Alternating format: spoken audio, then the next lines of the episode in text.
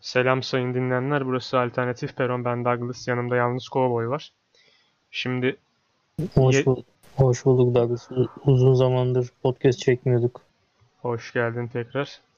Şimdi Hoş abi bulduk. Sedat Peker 7. videosunu attı. 6 videodur konuşmadık. 7. videosunda da mekanı değiştirmiş. Böyle arkada konsey yeri gibi insanların oturabileceği masalar falan filanlar var. Birileri geldi diyor. Onları ağırladım diyor. Neyse. Şimdi bu 6-7 videonun özetine çok girer miyiz bu podcast'te bilmiyorum da. Abi her şeyden önce YouTube'da rozet verdi. Bunu tekrar hatırlatalım kanala. Her videosu bir öncekinden fazla izleniyor. IMDb'ye bile eklettiler artık yani bir dizi olarak insanlar izliyor. Sezon 1 bölüm 7 falan filan diye. Şimdi mafya lideri deniyor Sedat Peker için. Organize suç örgütü lideri deniyor. İşte bugün yine gözaltına alınmış kardeşi falan. Şimdi hal böyle olunca diyorlar ki abi bir buna niye medet bağlıyorsunuz siz? Çünkü ilgi bayağı arttı Sedat Peker'e. Bir kısım insanlar da diyor ki ya ulan bu adam mafya lideri. Siz nasıl buna şey yapıyorsunuz? Kale alıyorsunuz bu herifi falan. Benim sana soracağım soru bir. Buna ilgi niye arttı? İkincisi onu birlikte cevaplarsın. Şimdi bir şeyi kimin söylediği önemli midir abi? Söylediği şeylerin önemine bakılmaksızın X söyledi. Ulan bunu kale almayız, almamalıyız mı diyeceğiz? Bu kaçmak olmuyor mu biraz? Ne diyorsun? Douglas, öncelikle ilgi, ilgi meselesine gelirsek eğer zaten bu ilgi daha önce de vardı. Yani kendisinin müridi mi olmak isteyen ya artık ne diyeyim onun kardeşi mi olmak isteyen çok sayıda insan çok istekli gençler vardı yani hep onun peşinden gitmek isteyen. Ya bu da biraz e, ülkemizin ülkemizdeki insanların daha çok böyle mafyatik diziler, Kurtlar Vadisi, Pusu falan filan derin devlet konularını araştıran insanlar hep bu tarz konular hep ilgi çekici olmuştu zaten. Yani o yüzden e, bu tarz insanlar ön plana çıkıyor ve onun peşinden gitme isteği uyandırıyor. E, ilgi vardı daha önceden fakat e, devletle kendi arasındaki çekişmelerden dolayı bu ilgi daha da arttı. Gündem oldu artık haber ajanslarında çıkmaya başladı. YouTube'da önemli izlenmeler almaya başladı. Douglas yani bu ilgi olduğuna göre demek ki sen ben burada podcast çekiyoruz. Bizim çektiğimiz podcastler bu kadar dinlenmiyor. Yani tabii ki de kişinin popüler, popüler olmasıyla alakalı diye düşünüyorum. Fakat e, hiç popüler olmayan bireylerin bile düşüncesi bence dinlenmeye, kale alınmaya değer diye düşünüyorum ben. Abi ülkemizde yeraltı dünyasına artan bir heves var zannedersem. Sen ne diyorsun bu konuda? Bu heves zaten 90'lı yılların başlarında itibaren oluşmaya başladı Douglas. Herkes bir derin devlet tutturdu gitti. Herkes bir mafyacılık oyunları oynamaya başladı. Yani bu bunda da TV'lerde çıkan mafyatik dizilerin daha da bu tarz olayları çekici kıldığını düşünüyorum da. Tabii Şimdi- ki de Heh, devam et. Şimdi geçersek eğer Douglas ülkemizde işsizlik oranı had safhada.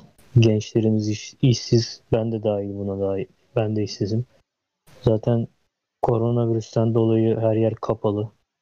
İş imkanı sıkıntı. Zaten memuriyet atamaları sıkıntı. Öğretmen olmak sıkıntı Douglas.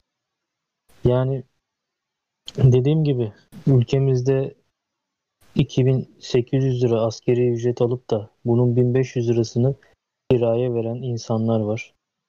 Ve bu maaşla, bu askeri ücretle hep ekside bitirip yani aylığını yettiremeyip hep eksiye düşüp bankalara muhtaç olan en sonunda da sonu kötü bitip hapse düşen insanlarımız var. Sağlık konusuna gelirsek eğer gerçekten yani gerekli sağlık hizmetini alamayan insanlarımız mevcut. Bu SML hastalarından, ke- kemik erime hastaların, hastalarından bahsediyorum. Zaten bu hastalar haberlerde de görmüştük. Yani uzun zaman yani uzun bir süre geçtikten sonra bu ilaçlara kavuşabiliyorlar. Koronavirüs dediğimiz zaman zaten arttı gitti yani. Artık çok acayip bir devirde mi yaşıyoruz Şimdi diyeyim abi- artık. Ne diyeyim Douglas bilmiyorum. Şimdi Sen diyorsun ki asıl varken- gündem bu değil mi yani? Bu olmamalı mı asıl gündem? işte Ya da bu da mı olmalı, gündem- bunlar da mı olmalı diyorsun? Bunları da göz ardı etmemeli miyiz, etmemeli miyiz diyorsun yani. Aynen öyle Douglas. Bunları da göz ardı etmemeliyiz. Fakat bu konular da önemli yani. Şimdi ortaya atılan iddialar var.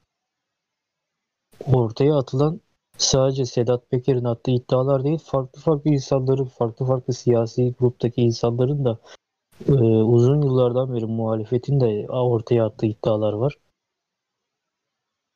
Bu iddiaların asıl veya asılsız olduğunu ispat etmeleri gerektiğini düşünüyorum. Şimdi ben sana Yani- şunu soracağım. Bu videolarda işte uyuşturucu ağından bahsediyor, kokain yollarından bahsediyor, Binali Yıldırım'ın oğlunu en son videosunda ağzına aldı. İşte Uğur Mumcu cinayetinden bahsetti. Mehmet Ağar'a suçlamalarda bulundu. Mehmet Ağar öldürttü dedi. Şimdi abi yenilir yutulur iddialar değil her şeyden önce bunlar. Evet. Burada burada sana şunu soracağım. Bu iddialar gerçekten yalansa nasıl ortaya çıkacak? 2. Bu iddialar eğer gerçekten doğruysa bu sefer ne olacak abi? Nasıl görüyorsun bu şeyi denklemi? Douglas, bu denklem bence çözülemeyecek bir açıklama getirilmeyecek. Üstü kapanıp örtülüp yani hatırlanmayacak bile konular olabilir yani hatırlanmayacak diye tahmin ediyorum. Dediğimde çıkacak yani Douglas. Biz garibanlar bizim ağzımızı yorduğumuzla kalacağız yani. Bunların Yani- üstü kapanıp gidecek. Biz yine ortada ezilen kişiler mi olacağız? İki taraf birbiriyle yani. iki taraf tabii. birbiriyle savaşırken ya da didişirken, çekişirken biz ortada fillerin ayakları altında ezilen tarzda diğer küçük hayvanlara benzeyeceğiz o zaman öyle mi? Aynen öyle Douglas. Şimdi baktığın zaman Sedat Peker çok hali vakti yerinde bir kişiye benziyor. Kendisini tanımam etmem. Hakkında bilgi sahibi de değilim pek fazla. Derin devlette bağlantısı olduğu söyleniyor. Ne kadar doğru onu da bilemem. Ben genelde belgelere dayalı olarak çalışırım. Ee, Douglas yani haline vaktine baktığımız zaman kapısında istemediği kadar adam var. Oturduğu ev gayet lüks. İşte mesela Yani- Jammer iddiaları var. Bir CHP Tabii. milletvekili Mahir Başarır var. Diyor ki Jammer verildi ya iki tane Sedat Peker'e. Sonra Sedat Peker bir Tabii videosunda şundan bahsetti işte koruma polisi veriliyor ve verildi bana diyor. Ben diyor çok ünlü ve devlet adamı mıyım diyor. Demek ki birilerinin gözünde öyleymişim. Şimdi Doğruysa şimdi eğer- bunu Doğruysa bunu- eğer bu adama siz nasıl koruma polisi veriyorsunuz? Eğer bu adam o zamanlar koruma polisi alabiliyorsa o zamanlar suç örgütü lideri değil mi? Yani böyle soruları soruyor insanlar sosyal medyada şu an. Evet. Şimdi diğer konudan, diğer açıdan bakarsak bakanları, milletvekilleri zaten yani haddinden fazla maaş almıyorlar mı yani? Bir milletvekili maaşı ne kadar? Hatta e, bu belgelerle de söyleyebilirim. Yani bir bakanlık sadece yaptığı bakanlıkla kalmıyor. Ayrıyeten ikinci bir işi de devlette yani ikinci bir kademede de çalışıp ayrıyeten ayrı bir maaş alıyorlar. Yani Şimdi bunu açıkladılar. Fahrettin Bunu Altun'un kaç şey maaşı Ayıp- vardı? Ayıp. Evet. Fahrettin Altun'un birkaç maaşı var deniyordu. İletişim Başkanı değil mi Fahrettin Altun? Tabii. Şimdi Fahrettin Altun konusunda son canım. son olarak şöyle bir şey konu- gelmişti. Konu olarak Kılıçdaroğlu dedi ki ben seçilirsem 6 ay içinde insanlar, gençler görecekler Bahar'ın ne olduğunu dedi. Sonra Fahrettin Altun da dedi ki 6 ay içinde ne olacak? Seçim tarihi belli değil mi? Yani Fahrettin Altun herhalde bir aceleci davranmış. Çünkü seçildikten 6 ay sonra diyor. Günümüzden 6 ay sonra demiyor. Ya burada aceleci davranmaması gerekiyordu. Onu demeye çalışıyorum. Başka da bir laf söylemek de istemiyorum. Ama Kılıçdaroğlu şunu da diyor mesela. Bu ülkeyi boomerlardan kurtaracağız diyor. Sen boomer değil misin derler adama. Devam et. Yani şimdi Douglas demek istediğim diğer taraftan baktığımız zaman bu insanlar da ambarını arpayla dolduran insanlar. Sen dediğimi anladım. Bunda da ayıp bir şey yok. Şimdi bu kadar yüksek maaş alacaklarını yerine şöyle bir şey yapsalar gerçekten benim saygımı kazanırlar. Ya o kadar maaş alacağına gelsinler abi askeri ücret alsınlar. Milletvekili olsunlar. Normal sıradan vatandaş gibi yaşasınlar. Ondan sonra ben onlara gerçekten saygı duyarım yani. Zannedersem Gr- Groningen belediye başkanıydı. Hatır, yanlış hatırlamıyorsam. Belediye başkanlığı bittikten sonra belediyede çöpçü olarak işe giriyor. Ya belediye başkanı bu. Bitiyor belediye başkanlığının dönemi sonra çöpçü oluyor. Abi Douglas, bir sana benim şimdi ülkemde benim bir- ülkemde müsteşar bile benim ülkemde bir devlet memuru bile gidip çöpçülük yapmıyor. Ama bak adamınların ülkesinde ne nasıl oluyor? Bir belediye başkanı görev süresi bittiğinde çöpçü olabilecek kadar egosuz. Douglas ben şimdi bir vatandaş olarak seninle kaba taslak bir hesap yapalım. Ve bu, bu, bu da benim ha-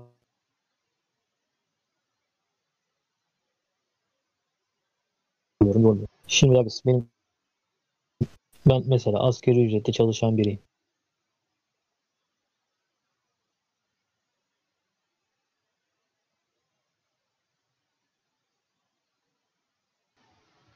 Evet şu an bir ses gitti geldi. Ben bu sırada şunlardan bahsedeyim. Milletvekili maaşı 25 bin lira. Emekli milletvekili maaşı 15 bin lira. Bakan maaşı da 17.500 lira. Sesim geliyor mu? Şu an geliyor evet. Devam et. Ben bu sırada milletvekili maaşlarından bahsetmiştim. Sesim Evet geliyor evet yayındayız. Evet. Kayıttayız yani şu an. Ya şimdi dediğim gibi 1300 lira para kalıyor. Bu 1300 lirayı da e, doğalgaz faturası ne kadar geliyor desek? En az 500 lira.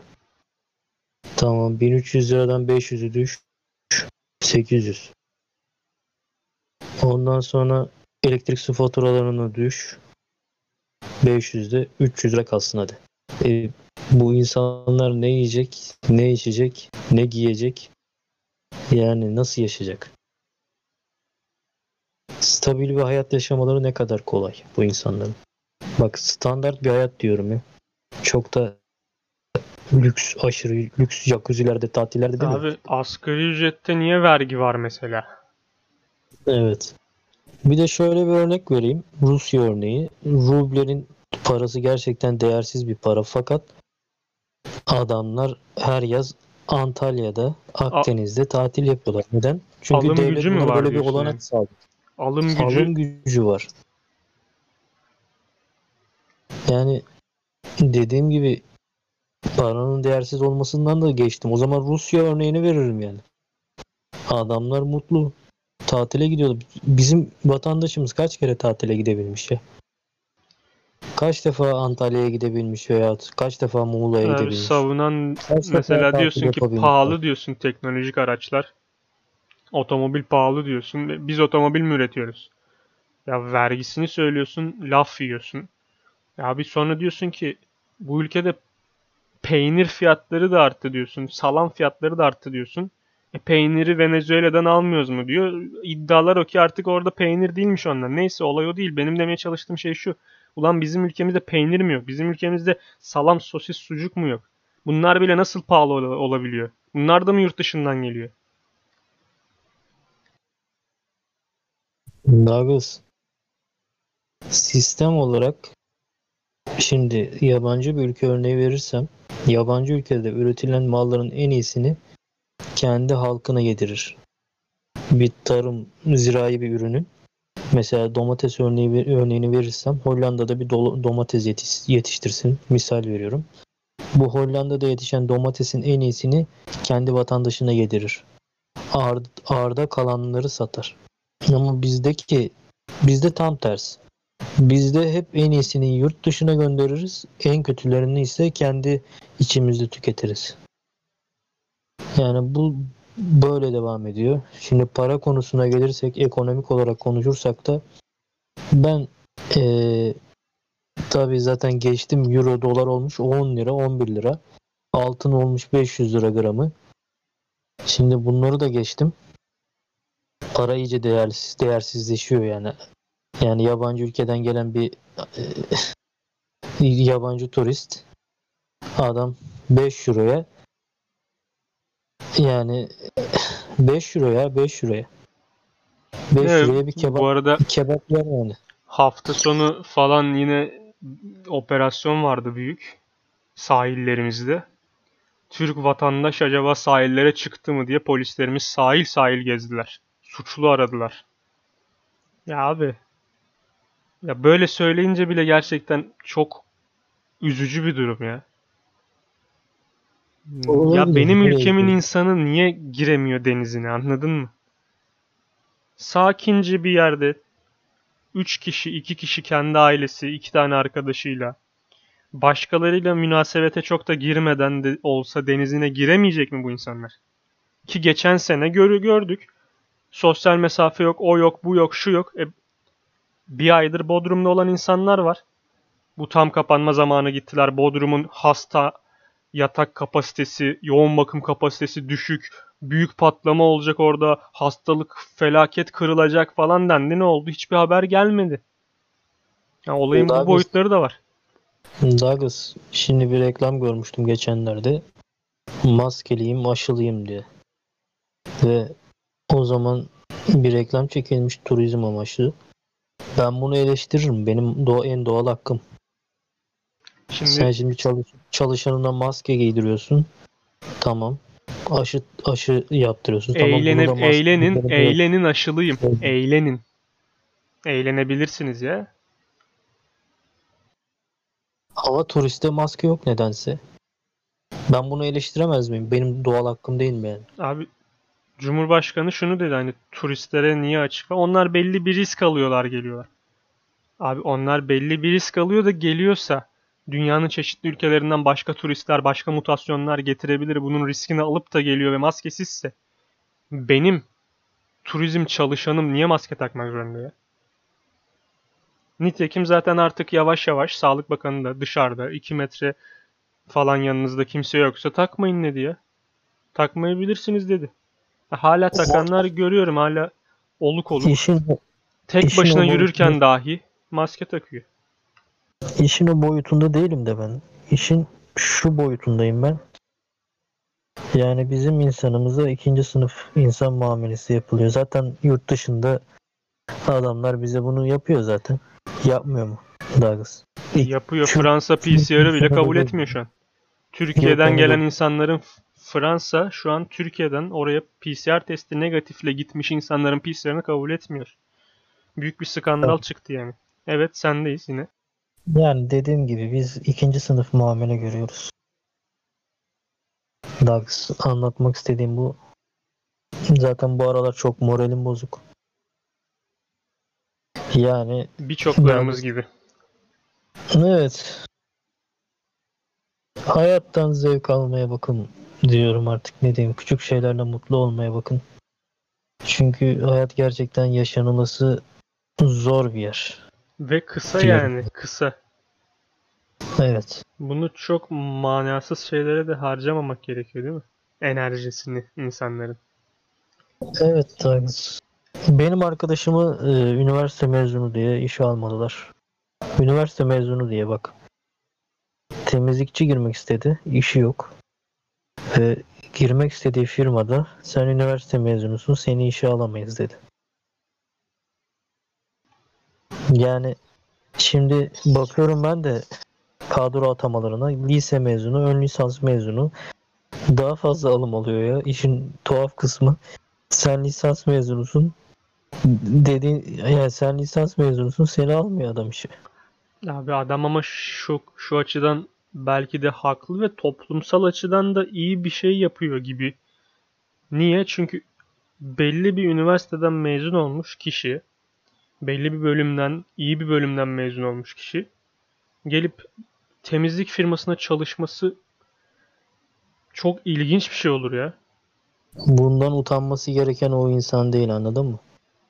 Bundan utanması gereken Planlamayı yapamayanlar. planlamayı yapamayanlar. Her yere üniversite açmakla bir yere varılmıyor. Bayburt'a üniversite açarsın bir boka yaramaz anladın mı? Bunun planlı şekilde. Ya da Mesela her sene şu bölümden şu kadar mezun vereceksin anladın mı? bak şimdi o birkaç sene sonra tıp fakültelerinden çıkacak doktorlar iş bulamayacakmış. O pozisyona geliyor olay. Evet Douglas işte bunda da plansızlık var. Şimdi bunların planlanması lazım. Plan programa göre yapılması lazım. Ya abi Şimdi sen gidiyorsun mesela diyelim köklü X bir bölümü, üniversiteden X bölümünden X bölümünden şu kadar mezun verebilirsin. Anladın mı? Sen açıyorsun Vana'yı son gaz. Şimdi Douglas bahçe suluyorsun. Sana bahçe sulama örneği vereyim. Bahçeyi hortumla sularsın. Üstündeki ürünler ziyan olmaz. Ama sen vanayı açarsın komple. Su tanzikli şekilde bahçeye akarsa orada ne ürün kalır ne tohum kalır. Dere olur yani içinde yüzer anlatabildim mi? ben sana Sen yeni bir ürünü- üniversite nasıl ürünü- açılır diyeyim mi? Evet. Evet. Köklü bir üniversite, yılların üniversitesini düşün. Buradan iki fakülte seçilir. Bu iki fakülte ayrılır. Bunların tabelaları, tabelaları sökülür. Birisine rektörlük yazılır, diğeri yeni bir fakülte olarak açılır, bitti. Al sana yeni üniversite. Abi bu, bunu kad- geçtim. bu, bu nasıl de ya? Bu mantıklı üniversite açılabilir mi ya? İşin komik yanı öğretim elemanı yok. Nitelikli öğretim elemanı yok. Bir kişi hem dekan hem öğretim elemanı hem bilmem ne başkanı hem bilmem ne neyi. Ulan adam mı kalmadı memlekette? Niye bir kişinin üzerine yiyorsunuz? Ayrıyetten şunu geçtim. Aynı üniversitede e, o, hoca var. Hocanın karısı orada. E, karısının yeğeni orada. Geçen yine bir üniversitede kişiye özel ilan açılmış. Yine şikayetler üzerine kaldırıldı ilan mesela. E, yok mu Douglas bunun örnekleri var. Dayısı yeğenini sokmuş üniversiteye. Sokuyor bir de bunu Yeğeninin diyor ki legal olarak 30. sınıf. legal olarak Legal- sokuyorum diyor bir de. Nasıl yapıyor legal bunu? olarak sokuyor.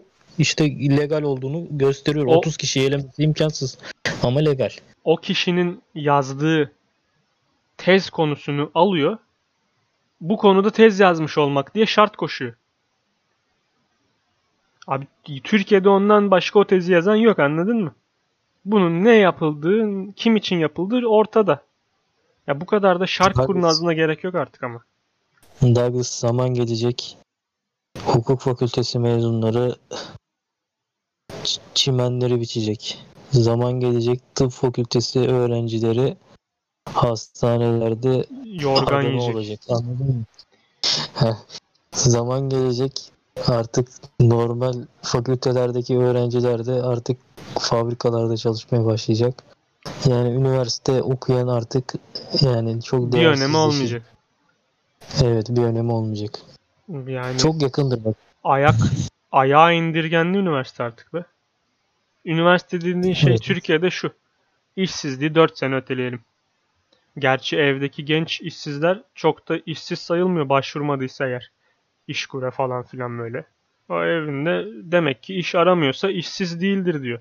İş arayan kişiler işsiz olur. İş bulana kadar. Mantık bu. Yani açıklanandan çok daha fazla işsizlik var. Onu demeye çalışıyorum. Bence çevre baskısı da çok fazla bu insanlar üzerinde. Yani Kesinlikle. Douglas hem içten içe hissettiği o şey kendisini daha da dibe çekebiliyor. Dışarıda belki Evet. etki o kadar olmasa bile insan içselleştirdiğinde çok daha kötü hissedebiliyor bu açıdan. maalesef Douglas. Yavaş yavaş sona gelirsek. Toparla İstediğin gibi bitir podcast. Yayını kaydı durdururuz. Douglas demek istediğim abi ne diyeyim yani Douglas şimdi bu podcast'i dinleyenin de içi kararacak. Öyle bir podcast çektik ama gerçekleri söyledik. Zoruna giden varsa borusuna girsin diyor. şey var ya bir tane Sedat Peker'in videosunda diyor ya meydan okuyan bir tane adam diyor ya zoruna giden varsa borusuna girsin falan filan. Ben de öyle diyorum adamın dediğini diyorum. Zoruna Onlar- giden varsa abi Onlar bir şey giydirirler de ne giydirirler falan. Değil mi? Allah bu saatten sonra hiçbir korkum yok. Dediklerimin arkasındayım. Yalan yanlış bir şey söylemedim. Doğruları söyledim yani vatandaş olarak. Ne diyeyim yani? Yani hala bunları görmezlikten gelen varsa artık onu da baş başa bırakıyorum yani. Ne diyeyim yani Nagus?